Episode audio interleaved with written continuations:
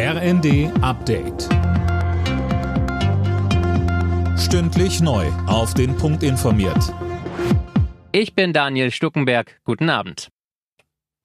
Der neue Bundesverteidigungsminister ist im Amt. Boris Pistorius hat heute offiziell die Nachfolge von Christine Lamprecht angetreten. Er hat am Morgen im Schloss Bellevue seine Ernennungsurkunde bekommen und wurde im Bundestag vereidigt. Danach wurde Pistorius im Verteidigungsministerium mit militärischen Ehren begrüßt. In Zeiten mit Krieg in Europa habe die Bundeswehr eine große Bedeutung, so Pistorius. Es gehe nun darum, sie schnell stark zu machen und um Abschreckung, Wirksamkeit und Einsatzfähigkeit.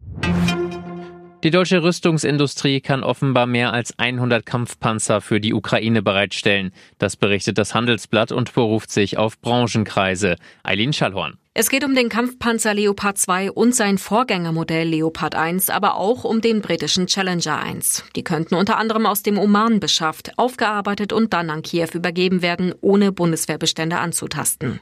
Zuletzt ist der Druck auf Kanzler Scholz, was die Lieferung von Kampfpanzern angeht, immer größer geworden. Die Polen und Briten wollen liefern. Scholz knüpft sein Go aber an die Bedingung, dass auch die USA Kampfpanzer an Kiew übergeben. Deutschland hat so viele Einwohner wie noch nie. Zum Ende des letzten Jahres waren es 84,3 Millionen, schätzt das Statistische Bundesamt. Das ist ein Plus von 1,1 Millionen im Vergleich zu Ende 2021. Der Grund, die Zuwanderung lag auf einem Rekordniveau. Bei der Handball-WM steigt die deutsche Mannschaft heute in die Hauptrunde ein. Erster Gegner ist am Abend Argentinien und trotz guter Ausgangslage ist der Sprung ins Viertelfinale keine leichte Aufgabe.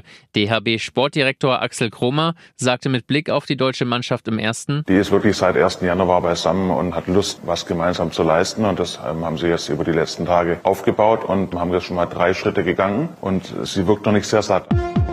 Alle Nachrichten auf rnd.de